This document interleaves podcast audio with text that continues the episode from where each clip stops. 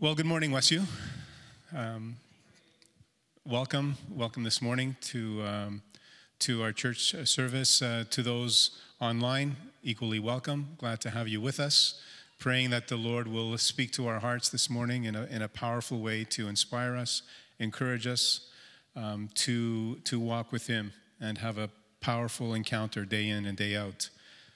Um, before I continue, I just want to introduce myself. My name is Evange Destunis. I'm part of the preaching team here at Westview. But before we get into the passage, I have an announcement to make.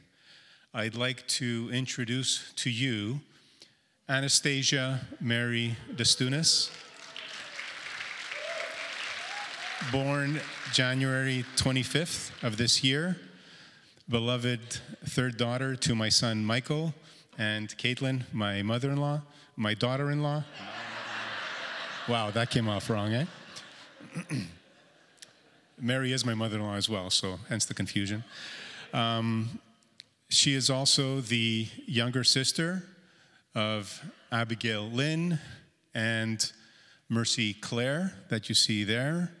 And you don't want me to start with my grandkids. I can give you their birth dates, but I could be here all day. So for Claire and me, this is our, our ninth grandchild, our fourth granddaughter. And sometimes you wonder is there room in your heart to love another child and another child and another child? And the answer is emphatically yes. Yes. Amen. So, Lord's blessings to you, Michael, Caitlin, your beautiful family, and may God's hand be upon you as you raise uh, your children uh, in the love and fear of the Lord. Let's turn the corner now and get into what we have, or what I pray the Lord has in store for us this morning. As you know, we're currently in a series titled Experiencing God, a series on the Holy Spirit. This is all about encountering and experiencing the Holy Spirit in our lives.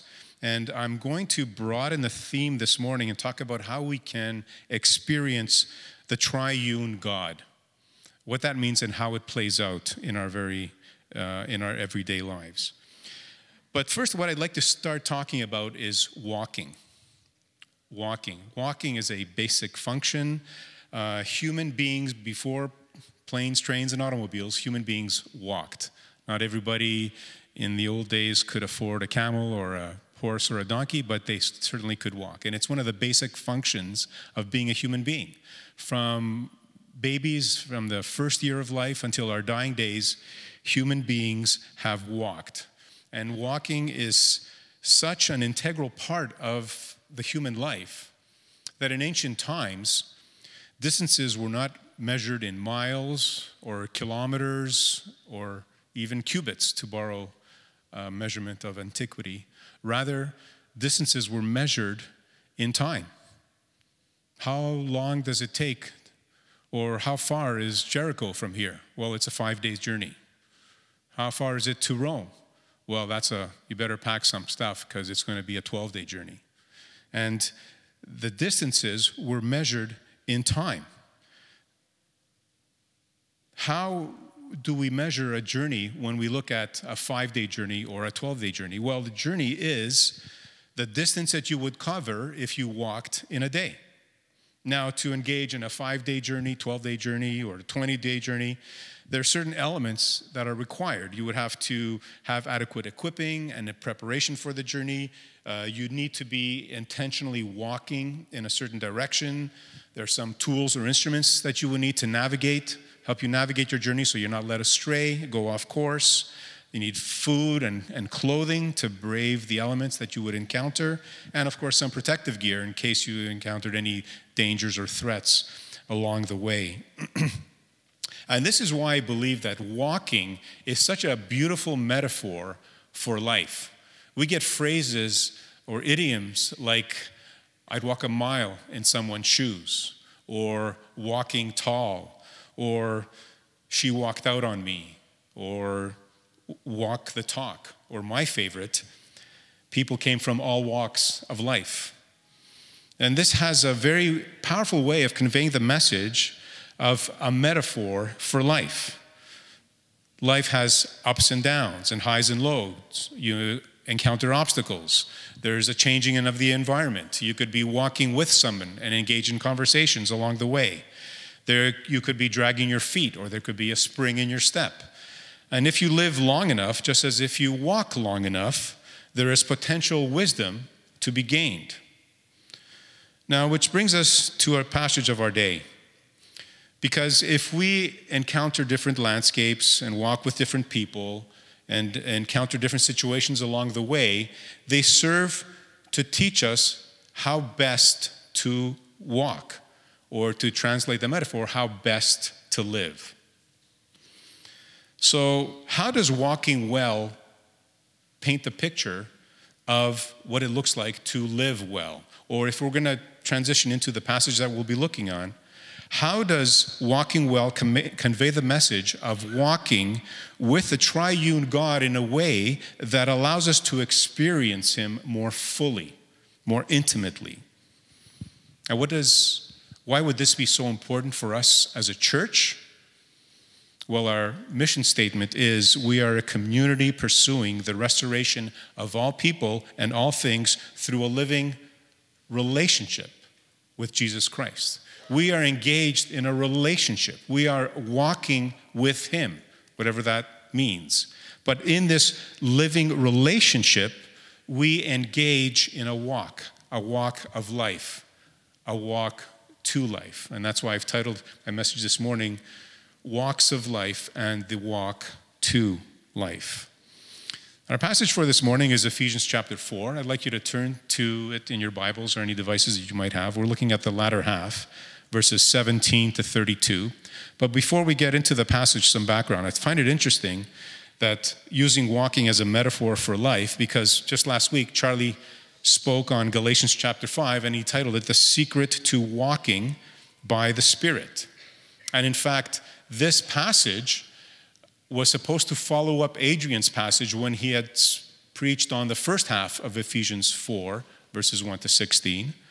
And I'm not going to unpack that passage. I invite you, if you haven't heard that message, to, uh, to go look it up on the link at, uh, on YouTube or our, our Westview uh, website. Uh, a very, very powerful message.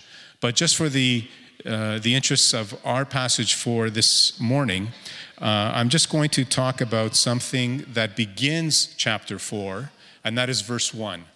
And verse 1 sets the tone, sets the pace for what Paul is going to be dealing with, particularly when we look at this passage, verses 17 to 32. Verse 1 starts off with, Therefore, I, the prisoner of the Lord, urge you to walk in a manner worthy of the calling with which you have been called. So, Paul is saying, walk in a manner worthy of the calling. The word worthy in the Greek is axios. We get our word axiom or axiomatic from it. And what is an axiom? An axiom is a statement or principle that is generally accepted to be true.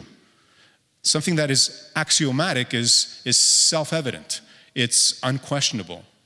So, what's Paul saying here is in light of what I've said, chapters 1 to 3, this walk makes sense. This walk, unquestionable, self evident. It passes the smell test. And what did he say in verses 1 to 3 to summarize? In, on the cross, Jesus tore down the partition between Jew and Gentile, and in fact, between all human beings that were divided from then till now. And having broken that division, he has created one new humanity one humanity that is united, that is one, and is called to reflect the oneness of the triune God, Father, Son, and Holy Spirit. And in light of that truth, he says, this is the walk that we are to walk into. This is the worthy walk. This is going to be self evident, unquestionable, axiomatic that we are one, one faith, one Lord, one baptism. And he goes on to unpack that in verses 1 to 16.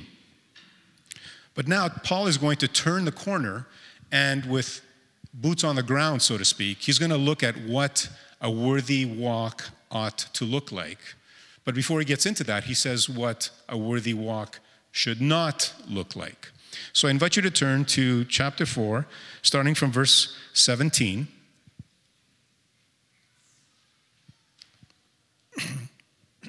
Excuse me. So it starts off by saying, So I say this and affirm in the Lord that you are to no longer walk, just as the Gentiles also walk, in the futility of their minds, being darkened in their understanding, excluded from the life of God because of the ignorance that is in them, because of the hardness of their heart. And they, having become callous, have given themselves up to indecent behavior for the practice of every kind of impurity with greediness. But you did not learn Christ in this way if indeed you have heard him and have been taught in him, just as truth is in Jesus.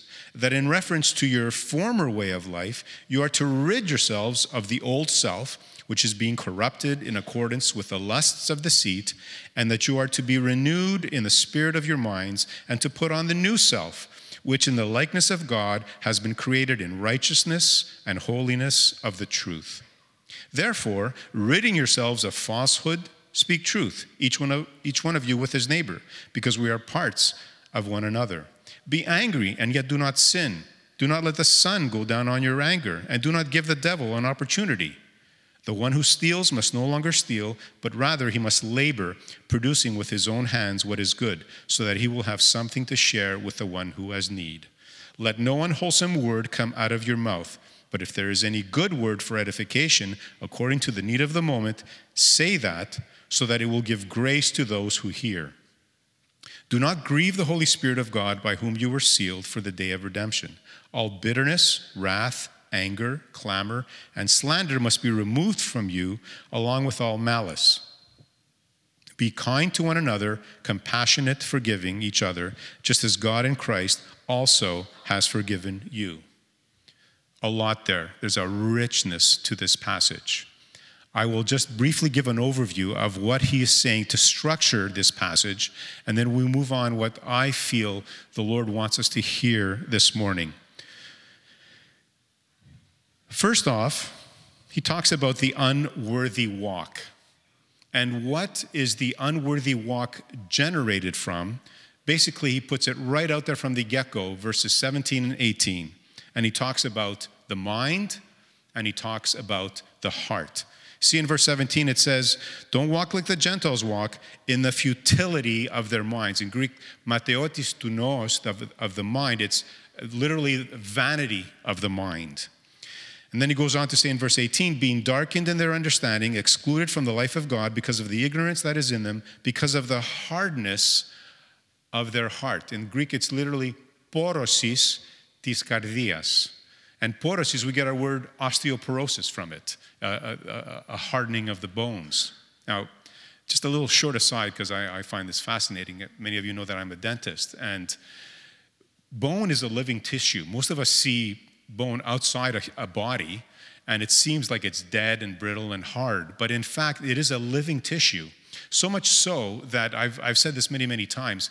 When I extract teeth, in an office, you could cover the patient so I can't really identify the patient or tell their age. But just by extracting a, a tooth, just feeling the give on the bone, I can tell the age of the patient. Like extracting a baby tooth, it's so malleable, the bone, it comes out in an instant. Extracting a tooth on an elderly person, there's no give. It's hard, it's brittle. And many times, either the tooth will fracture or the bone will crack in taking out a tooth.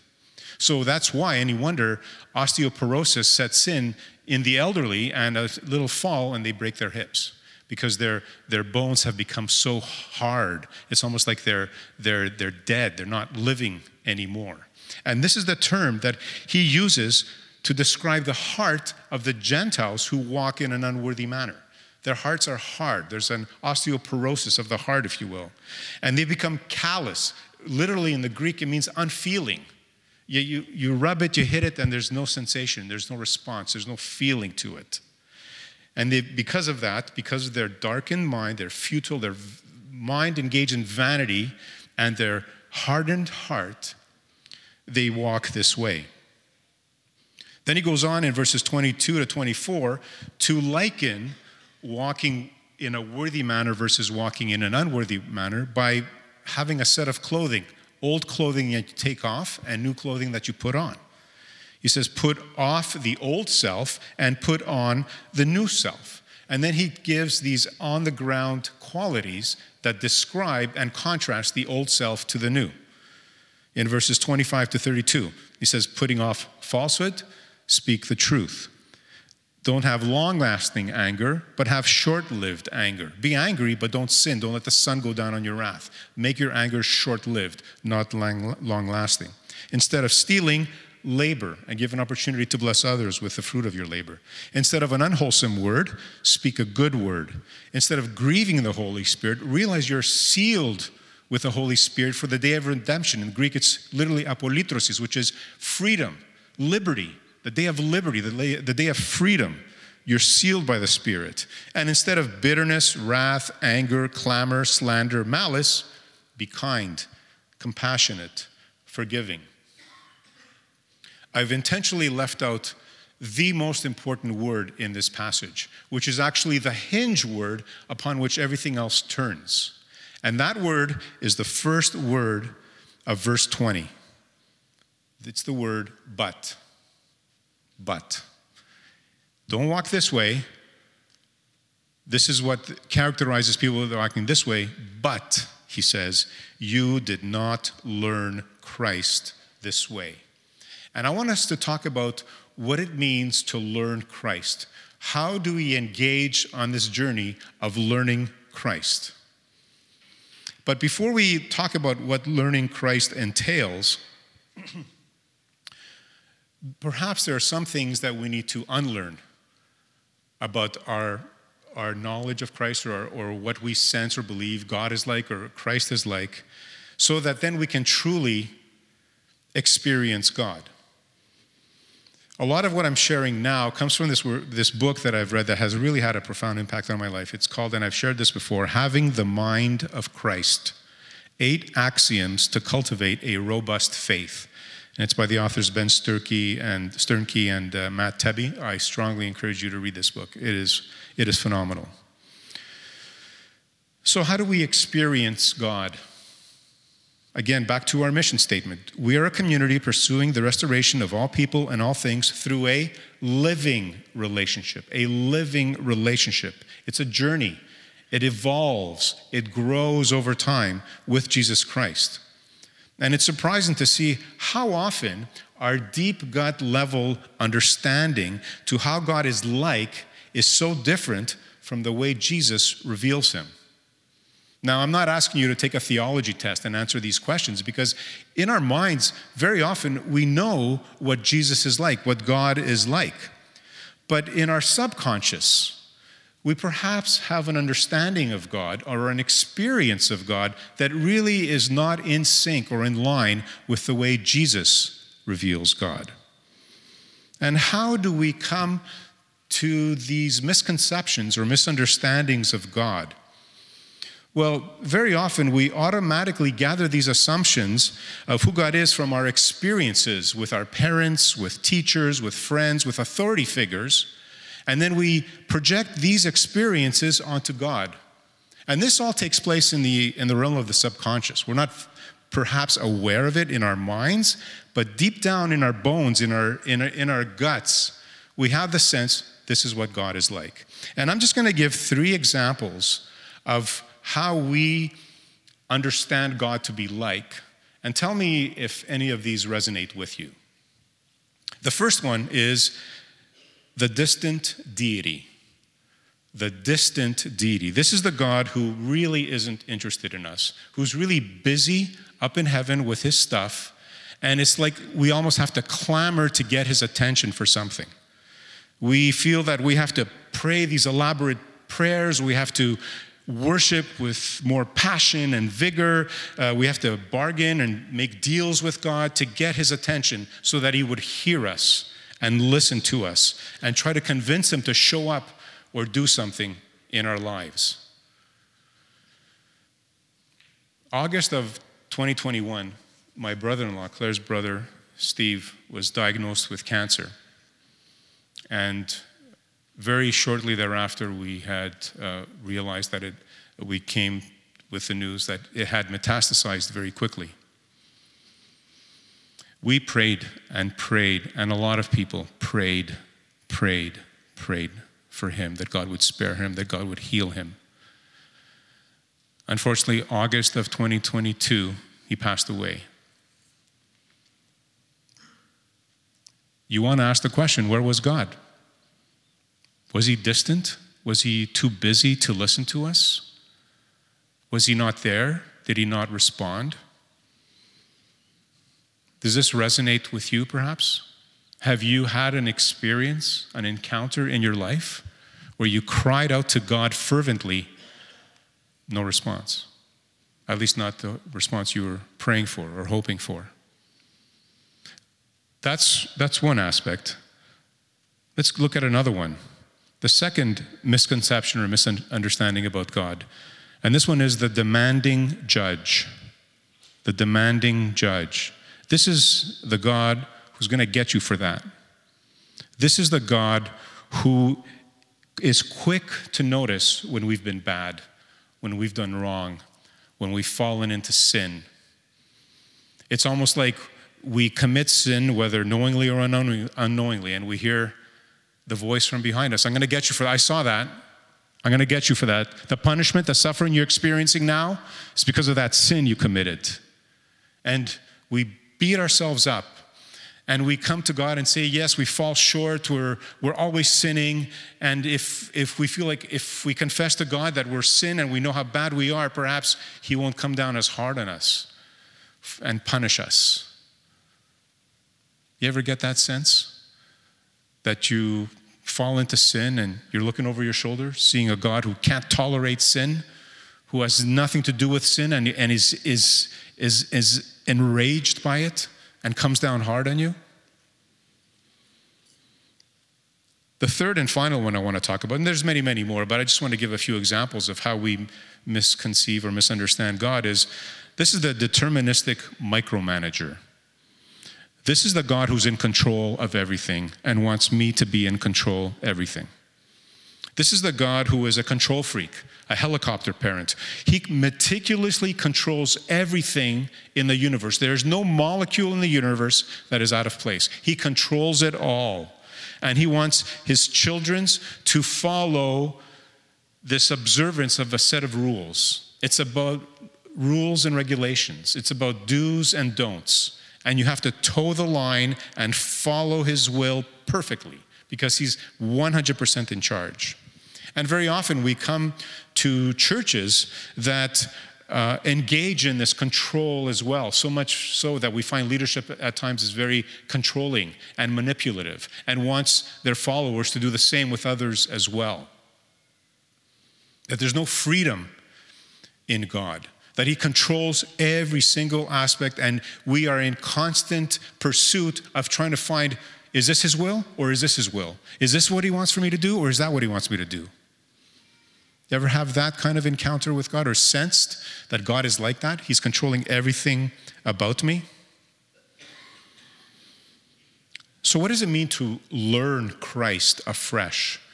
To engage, to walk with Christ in a way that reveals God in the way that Jesus reveals him. Before we get into this, I'd like to pause for a minute. If any of these resonate with you, if you could just take a moment and I'll close this off at the end. Just take a moment to pray to God. Allow the subconscious, perhaps, understanding of who God is and what He is like to come to the surface. Lay it bare before Him and say, God, I invite you. Reveal yourself to my mind and my heart that I would know you the way you truly are and that I would walk with you in a worthy manner. So let's just take a minute or two. Pray. Is it the demanding judge? Is it the distant deity?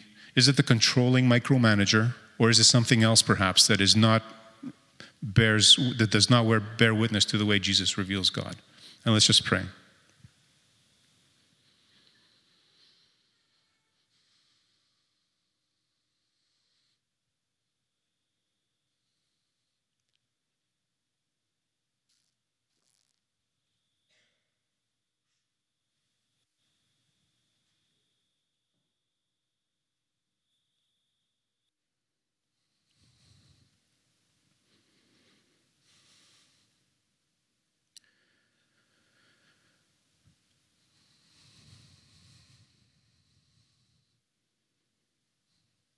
Our Father in heaven, we come before you as your children, your beloved children. We ask, Father, that as we engage with you, as we connect with you, as we walk with you, that you would reveal yourself in your true self, and that our hearts would be transformed, our minds would be renewed to understand who you are. And as we walk with you, that you would rub off on us, that we would walk in a way that is worthy, and that you would be pleased with us, and others would be blessed by us. Speak to us this morning, Lord, we pray.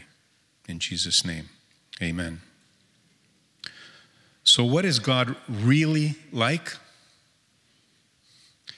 The emphatic, wonderful message of the New Testament is God is like Jesus. Jesus is revealing God. Period. Full stop. Now let's unpack that. Hebrews 1 3 says, The Son is the radiance of God's glory and the exact representation of his being. Colossians 2 9 says, For in Christ all the fullness of the deity lives in bodily form. In John 14, Jesus was engaged in a conversation with his disciples. And he says, If you really know me, you will know my Father as well. From now on, you do know him and have seen him. Philip said, Lord, show us the Father, and that'll be enough for us. Jesus answered, Don't you know me, Philip, even after I've been among you such a long time? Anyone who has seen me has seen the Father. And in John, the beginning of John, the Apostle John says, No one, verse 18, no one has ever seen God but the one and only Son, who is himself God and is in closest relationship with the Father, has made him known. Has made him known. It's literally in the Greek, he exegetes God for us. That's literally what he says. So is he a distant deity? Just a few verses up from there, in verse 14 of John 1, it says, The Word became flesh, made his dwelling among us. We have seen his glory, the glory of the one and only Son who came from the Father, full of grace and truth. In John 14, verse 15, it says, If you love me, Jesus says, keep my commandments, and I will ask the Father, and he will give you another advocate to help you and be with you forever, the Spirit of truth. The world can't accept him because it neither sees him nor knows him, but you know him, for he lives with you and will be in you. I will not leave you as orphans, I will come to you. No, I am not distant. I will not leave you as orphans. I will come to you. And in the Great Commission, Matthew 28, verse 20, what does it say? Go make disciples of all nations. And how does he end it? Teaching them to obey everything I've commanded you. And surely I am with you always to the very end of the age. What about demanding judge? In Colossians, Paul says in 3 3, For you died, and your life is now hidden with Christ in God. His posture is always of blessing, of benevolence. Jesus came to save us from our fear and guilt and shame. Why would he use those very things as motivators for obedience and holiness? The question is how do you experience God in your badness? Do you experience God saying, I'm going to get you for this? Do you feel like He's dangling you over the fires of hell? You're suffering because of that sin? Or do you have the sense that God is on the porch, looking down the road, seeking for that sinner that perhaps might come down the path? And when he spots you, he picks up his robe and runs to you to embrace you, to receive you to himself. One of those is the depiction that Jesus used to portray the Father in the parable of the prodigal son. The other one is not. The prodigal son, he was a heavy duty sinner, wasn't he? And yet, what was the posture of his father to him? Welcoming him, receiving him, taking him back to himself. What about the deterministic micromanager, this controlling helicopter parent? Is that how we see Jesus portray God? Many ways people chose not to follow him or do things that he would want them to do and yet he would give them the freedom. At the Passover meal, the Last Supper, remember? he turns to Judas and he says, What you do, do quickly. And he released him. He let him do what he desired to do. To the rich young ruler, he was so sad, but he let him go. He let him walk away. When he came on Palm Sunday and looked over Jerusalem and, and cried and wept over Jerusalem, he says, How quickly I would receive you as a hen gathers her chicks under her wings, but you would not. And there was, an, an there, is a, there was a freedom to the agency of the human being. God allows us to choose to do, even if it is distancing ourselves from God. He allows us that freedom. You see, God doesn't want mindless robots to control, He wants mindful disciples to empower. I like the, the quote of Dallas Willard where he says, It is God's intention that we should grow into the kind of person He could empower to do what we want to do. Now, back to learning Christ. Because the reality is, I just uh, read a bunch of scripture verses to you, and the reality is that it won't necessarily change my subconscious assumptions about God. They could, I could accept them, acknowledge them in my mind, but how can it trickle down into my heart? What do we mean by learning Christ? Being an apprentice of Christ, being a follower of Christ, actually being a disciple of Christ. Because learning in the Greek is emathete to Christo, which is the root word for mathitis, disciple in the Greek. So it's the same word. How are you discipled in Christ? How do you learn Christ? Not simply the doctrine of Christ, but Christ Himself. How do you get into such an intimate relationship with Him that you apply this intimate knowledge of who He is, so much so that it impacts your walk to the extent that you no longer walk like the Gentiles walk? How does this happen? Back to the heart and the mind, because that's where it starts. The fruit of that we saw. Don't be like this, be like this. But it's not about a moral code, it's not about behavior modification. It's about heart transformation and mind renewal. But how does that happen? how do we go from a darkened, vanity driven mind and an osteoporosis stricken, brittle, stone cold, unfeeling heart? In Ezekiel 36, verse 26, God says, I will give you a new heart and put a new spirit in you. I will remove from you your heart of stone and give you a heart of flesh. How is the heart so gripped that it's transformed from a heart of stone to a heart of flesh? And then how is the mind renewed? Well, you know, the, in the original Greek in the New Testament, there were no punctuations, there were no chapters. Chapters came centuries later. There were no periods, paragraph breaks. It was all strung, capitalized letters strung together. So let's see how this passage continues beyond 432 and look at the first two verses of chapter 5.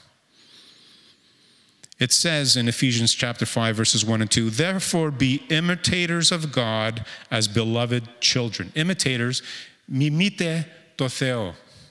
Mimite, we get our word mimic. Mimic God is what he's literally saying. As beloved children, and walk in love. Just as Christ also loved you and gave himself up for us, an offering and a sacrifice to God as a fragrant aroma. So, what is he saying here? Mimic God as beloved children. You are beloved of God and walk in love. You want one phrase to describe what a worthy walk looks like? He whittles 417 to 32 into one phrase walk in love. That's what he says. Just as Christ also loved you and gave himself up for us, an offering and a sacrifice to God as a fragrant aroma. How is our heart gripped? The cross is the center point revelation of Jesus about God. God most perfectly is revealed in Jesus. And Jesus most fully and completely reveals God on the cross. You want to see what God is like? Behold him on the cross, humiliated, out of love, emptying himself, giving of himself for you and for me. And as we treat him harshly, he utters the words, Father, forgive them, for they know not what they do. That is the revelation of who God in Jesus is like. I'll use the very words that the, the authors used in having the mind of Christ. The love displayed by Jesus on the cross was not merely a temporary situation necessary to bring about the salvation of the world, but rather is the deepest, truest, and most eternal revelation of who God has always been and will always be self emptying, empowering love. The New Testament affirms that the cross of Jesus is not just one revelation of God among many, but the final, definitive revelation of God. After the cross, all other understandings of God are henceforth rendered either incomplete or obsolete or worse, idolatrous. God's love looks like the cross of Christ and is emptied of privilege, a power that presumes, and coercion. It doesn't insist on having its own way. It is a fierce, tenacious, rugged love that is categorically unlike our worldly conceptions of what love is and what love does. It certainly is possible to use the Bible to construct a picture of God who is distant or demanding or controlling, but the New Testament witness is clear. Jesus is what God is like. We must let Jesus' actual life revealed in the Gospels illustrate who God is and interpret other difficult or conflicting passages through the life, death, resurrection, and ascension of Jesus. This is how Jesus becomes the lens through which every other picture of God is understood. To say that God is like Jesus is not to say everything there is to say about God, but it's the structure, the framework on which everything else must be built, the lens through which our imagination must come to know God. This becomes the orienting center of our God talk and God sense, and we integrate and interpret from this center. But as true as all this is, how can this story impact our lives today so that we are transformed and renewed by the Spirit? Back to our mission statement. Only this time I'm going to phrase another, I'm going to uh, emphasize another phrase in the mission statement. It says, We are a community. We're not individuals. We are a community pursuing the restoration of all people and all things through a living relationship with Jesus Christ. Jesus Christ. It takes place in the context of community. So, how do we unravel our misconceptions about God? We read the stories of Scripture and we see the Savior come alive in His people. And as they relate to us, as we relate to one another, we understand and we come to know what God is like through the people that He has brought in relationship with us. Because we are a community. We are one. We are united like the triune God is united. And when I sense that God is distant, I have his people, my sisters and brothers, come around me, put an arm around me, love me, walk with me in my time of pain and difficulty and suffering. To the demanding judge, when I confess my sins and I cringe thinking I'm going to be judged, I have my sisters and brothers come around me and receive me and accept me and walk with me that I would overcome not succumb to, to sin, but overcome and be victorious, that they would rejoice with me in that. And to the controlling micromanager, we are freed and empowered to live this life of liberty and freedom, to actually walk with God in a way that He becomes the new self that is put on us. But that's the community that we are in here, in this church. What about the community out there? The community that lives with secularism, oblivious to any spiritual, supernatural reality. How do we be, make Christ known to the surrounding community? You see, the Bible, it might contain the living words and the stories of the life of Jesus. But for many outsiders, the Bible is a closed book. There's no, there's no power in their eyes of the Word of God. So, how do we impact the people around us?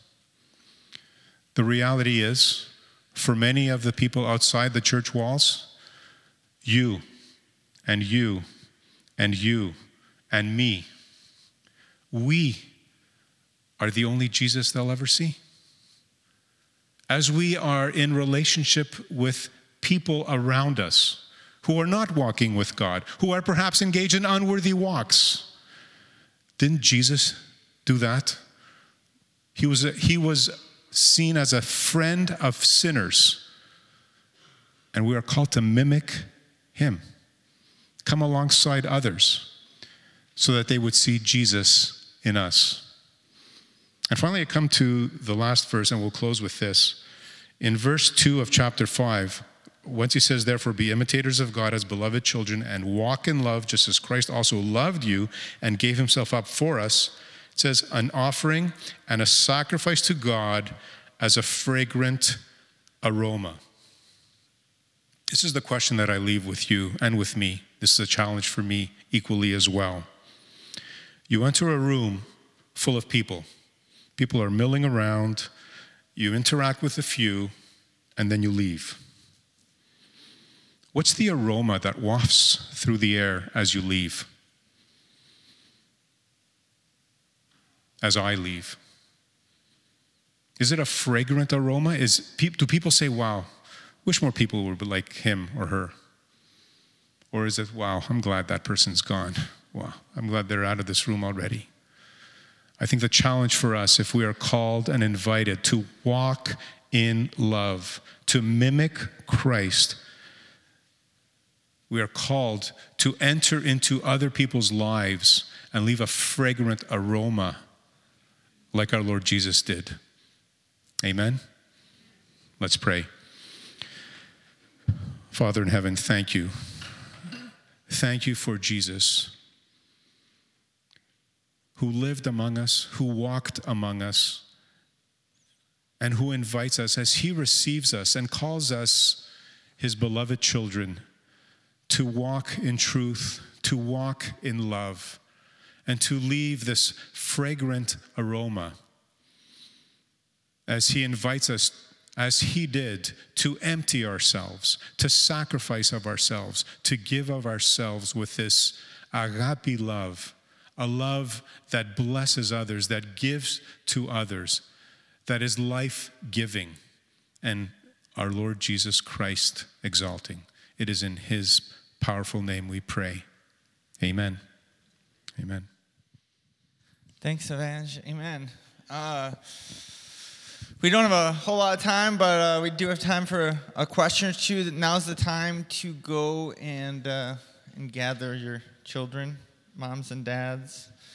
Uh, was there anything in the room that you're hoping to get a clarification or or, or a, a thought came to mind? Otherwise, uh, in the text line is open. Perhaps everything was clear and there was no.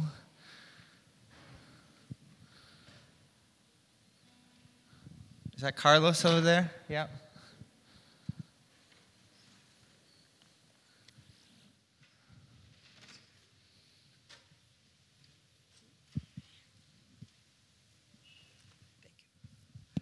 Well, just a comment. Thank you again, Ivan. Um, you know, a few months ago, I heard a, a Dutch man uh, giving his testimony. And um, he was talking about his wife. And he said, When I learned my wife, I said, what is he saying? When I learned my wife, and you know, what I thought is probably he was translating in his mind from the Dutch learning to know when I knew my wife. So, anyway, thank you so much for um, giving us that light into it. Uh, Thank you, Carlos. Appreciate it. Thanks. Well, um, if there's nothing else, we're going to transition to communion. Um, the message I got, Vander, just beautiful word. Thank you for a well structured, simple, yet life changing encouragement. And I agree. And like, I love how just this passage had these different, you know, ways to live and different things to avoid. And I love that what you focused on was letting us be clear about the true character of God, because that's where it all flows from. Um, when we view God as not really who He is, that's what brings forth living that is not as it should be.